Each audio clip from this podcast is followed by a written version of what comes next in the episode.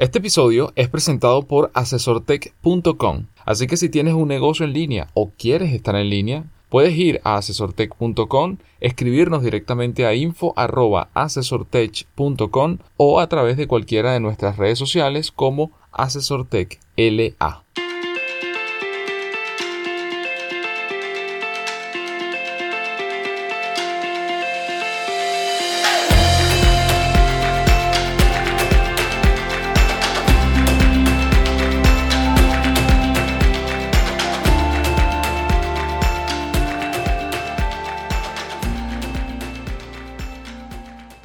Bienvenidos al episodio número 62 del podcast Noticias Asesor Tech, donde le comentamos lo que ocurre en el mundo de la tecnología, la innovación, los negocios digitales, las nuevas formas de trabajo y en especial lo que ocurre o impacta en América Latina. La primera noticia que le comparto el día de hoy tiene que ver con las energías renovables. Y es que en 2017, y estamos esperando los resultados de lo que va de 2018, pero en 2017 Costa Rica llegó a los 334 días usando solo energías renovables. El país centroamericano rompió su récord superando los valores alcanzados en 2015 y 2016 ya que en ese momento ya eran de por sí admirables desde todo punto de vista. Si hay un ejemplo de qué país puede abastecerse en su totalidad de energías limpias sin la necesidad de acudir a la quema de combustibles fósiles y su consecuente contaminación atmosférica y agotamiento de los recursos naturales, ese país es precisamente Costa Rica. La nación centroamericana logró por tercer año consecutivo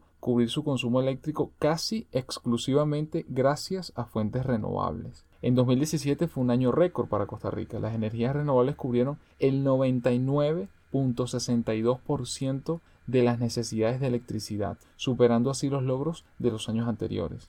De hecho, desde enero de 2014 a diciembre de 2017, la generación renovable pasó a significar 9.075 gigawatts a 10.682 gigawatts del total nacional, es decir, aumentó un 10% en tres años. Realmente impresionante. El exitoso modelo está basado en cinco fuentes, agua, geotermia, viento, biomasa y sol. La principal generadora es la energía hidráulica, representando el 77% de la matriz energética nacional, mientras que la geotermia y la eólica complementan el podio con porcentajes que rondan el 10%. Más atrás figura la biomasa, que no registra un crecimiento significativo desde 2014 hasta la actualidad, y la solar, que todavía, en el caso de Costa Rica, está muy incipiente. La verdad es que casos así pues impulsan, motivan y demuestran que volcarse a las energías renovables ya no es una apuesta, sino que es una opción viable, demostrada para alimentar a las ciudades y a cada uno de los países del planeta. Claro, y, principalmente es eh, una opción más amigable para el medio ambiente, ¿no? Exactamente. Y no, y que es una demostración que, a ver, fácilmente pudiésemos hablar de un país como Noruega, por ejemplo, uno de los países más ricos de Europa. O pudiésemos hablar incluso de Canadá, Estados Unidos, Alemania. Pero no, estamos hablando de Costa Rica, un país que todavía no se considera desarrollado, que además es tiene ciertamente una ventaja muy importante que es un país pequeño, ¿no? Eso también ayuda, pero creo que lo que destaca mayormente de Costa Rica es la cultura de conservación, porque prácticamente el país entero está declarado como parque nacional. Entonces, eh, sus principales ingresos vienen precisamente del ecoturismo y de las cosas que giran alrededor de allí. Y si a eso le sumamos educación, si a eso le sumamos inversión, y estas no una, ni dos, ni tres, sino cinco fuentes renovables para generar electricidad, pues eso demuestra este tipo de resultados. Y bien, la siguiente, estimado, es otro tema también ambiental y conservación y reciclaje, sobre todo. Es una compañía que se llama Precious Plastic, que parece que hubieran extraído el nombre de Señor de los Anillos con el tema de Precious, pero no, Básicamente, esta compañía fue fundada en el año, hace cinco años, 2013, eh, por un holandés de los Países Bajos llamado Dave Hackens y actualmente está en su tercera iteración, versión o digamos cambio. Eh, ellos cuentan actualmente con docenas de personas que están trabajando en el proyecto, ya sea en los Países Bajos o remotamente, o sea, sitio remoto. Y su, digamos, lema es eh, pelear contra la contaminación de plástico que estamos sufriendo. Ya nosotros habíamos mencionado un poco en noticias anteriores acerca de este tema y bueno, Precious Plastic es una comunidad global de cientos de personas trabajando hacia una solución contra la contaminación del plástico vía conocimiento, herramientas y técnicas que son compartidas en línea, totalmente libres, totalmente gratis, para que todo el mundo pueda comenzar incluyendo tú que estás oyendo, incluyendo cualquier persona que, que lo desee, con todo el tema de, de, reciclaje. Esta es una compañía independiente, o sea, no, no tiene ningún, actualmente pues no tiene ningún tipo de, sponsor, no tiene financiamiento de entidades externas y que se, se, nutre, digamos, económicamente de las contribuciones de la gente. Entonces, bueno, básicamente tú puedes anotarte con una contribución mensual o una contribución única, en el caso que quieras hacer esto, o también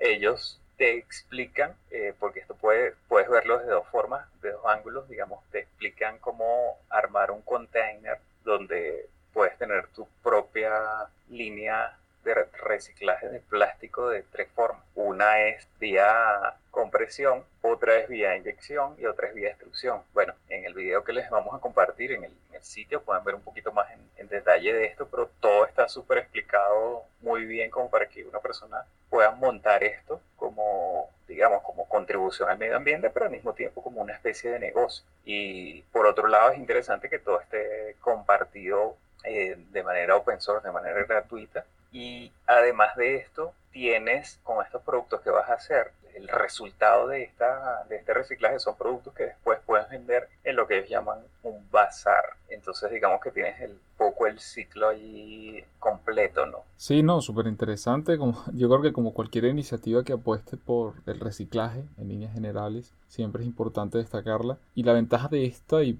uno de los motivos por los cuales decidimos comentarla, es uno es porque es open source o sea, el modelo está pensado para que no sea solo algo por allá en Europa o sea algo por allá en Estados Unidos, sino que pueda aplicarse en cualquier parte del mundo y donde inclusive los mismos fundadores comentan en su página web y también en el video que le compartiremos, comentan que su foco está precisamente dirigido hacia los países emergentes y hacia las economías que están en proceso de desarrollo. Eso ellos lo consideran como como ese nicho más importante. Así que por supuesto ahí Latinoamérica pues encaja casi a la perfección. Sí, un número interesante, Renier, es que solamente el 10% de los plásticos que se producen mundialmente es reciclado. O sea, quiere decir que el 90% termina en quemado o en desechos vía enterrado en la tierra o formando la famosa isla de plástico que se encuentra en el océano. Y bien, la tercera noticia tiene que ver con salud. Y es que la startup española Medicuo llega a América Latina para revolucionar el sector health tech. Medicuo afianza su expansión a países de habla hispana para que usuarios dispongan de un servicio de atención médica las 24 horas los 7 días de la semana. El 30% de la población de América Latina no tiene acceso a la atención sanitaria, según la Organización Panamericana de la Salud. Con el objetivo de facilitar su acceso a la medicina, Medicuo, una app de chat médico 24 horas 7 días a la semana, ha decidido dar el salto internacional y ofrecer sus servicios de atención médica a los usuarios de habla hispana. Fundada hace pocos meses por Guillem Serra, médico, matemático e inversor en múltiples startups, José López y Albert Castells, fundadores de iSalud, la startup española, llega para convertirse en el WhatsApp de la medicina y revolucionar el sector de health tech. Su objetivo, que todos, independientemente de dónde estén, tengan a un amigo médico en la palma de la mano. Desde su lanzamiento en España, más de 30.000 usuarios ya han descargado la aplicación en su smartphone y se han registrado más de 18.000 chats médicos. De hecho, el pasado mes de marzo se llevaron a cabo casi 6.000 consultas médicas y este mes de abril prevé cerrar con más de 8.000. A través de la app de Medicuo, todos los usuarios de países de habla hispana podrán ponerse en contacto con médicos colegiados de diferentes especialidades, pediatras, ginecólogos, cardiólogos, nutricionistas, terapeutas de pareja, farmacéuticos, médicos deportivos y hasta entrenadores personales. La verdad es que es casi que ilimitada esa, esa cantidad de especialidades que ellos tienen allí y el objetivo es recibir las respuestas a las consultas en menos de dos minutos. La suscripción es de 6 dólares al mes, aunque pueden descargarse la aplicación, instalarla y comenzar a utilizarla. Creo que el periodo de tiempo es de alrededor de dos semanas, de forma gratuita y para consultas de medicina general. Ya cuando se trata de especialistas, como lo que les acabo de mencionar, tiene que ser a través de la suscripción. Una suscripción que desde mi punto de vista me parece bastante accesible, solo 6 dólares al mes. Una cuota eh, que, cuyo fin no es otra que dar acceso a, a una medicina inmediata, fácil y garantizada y ayudando a todo el mundo a tener una orientación o una segunda opinión médica sobre sus dudas o sobre cualquier problema de salud. Vale, y bueno, yo conecto la primera noticia que habías comentado, estimado, con, con esta otra porque tiene que ver con seguir con el tema de, de las energías limpias y en este caso en el transporte y, generación.